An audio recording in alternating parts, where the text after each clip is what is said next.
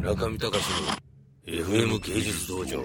ミスターさんはだからまああのなんていうんですかね。ロリコンをまあ日本のアート業界と世界のアート業界に初めてまあ恐る恐るですけど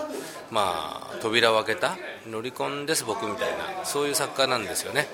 で最初の頃はまあ絵が下手で下手でしょうがなくて絵が描けないっていうのがまあ面白いんじゃないかと思って僕まあ展覧会でまあ本当ちょっと似てますよね。昔のミスターの絵とだけど藤代さんはもうちょっとあの戦略的というかあのね最近のやっぱりこうなんていうのかな若い子たちの文化を見てると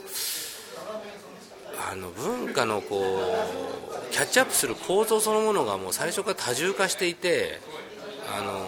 複雑なのとスピードが速くて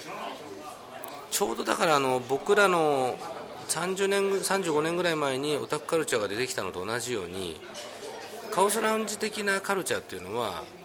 なんかちょっとオタクからちょっと逸脱したかなと。オタクの世界はあの SF だったりとかあのそういう書籍をいっぱい読んだり外国の映画をいっぱい見たりしてその情報をいろいろ自分の中で編集して面白おかしく友達に伝えたりとか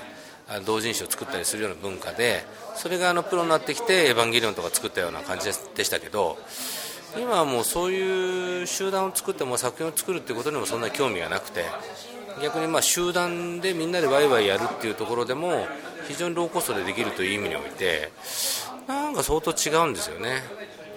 だからまあ例えば彼とかよくルイ・ヴィトンのモノグラムを使ってるんですけど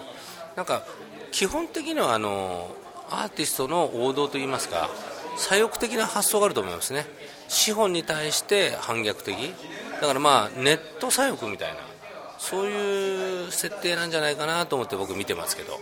その前にはお金にがめつかったりして、まあ、なんかその言ってみればなんかこう新しい弾劾の世代じゃないかとそう思ってますね。だからまあその意味で結構無責任ですしあの新しい弾劾の世代が出てこないように私はまあこれでいいのかと。思ってあの黒瀬洋平さんとかに親父的な発言をバシバシしていますけれどもまあでもね、彼らは全くそんな頓着せずにネット左翼としてバリバリやっていくと思いますんで頑張ってほしいなと思っています。中見隆の FM 芸術道場。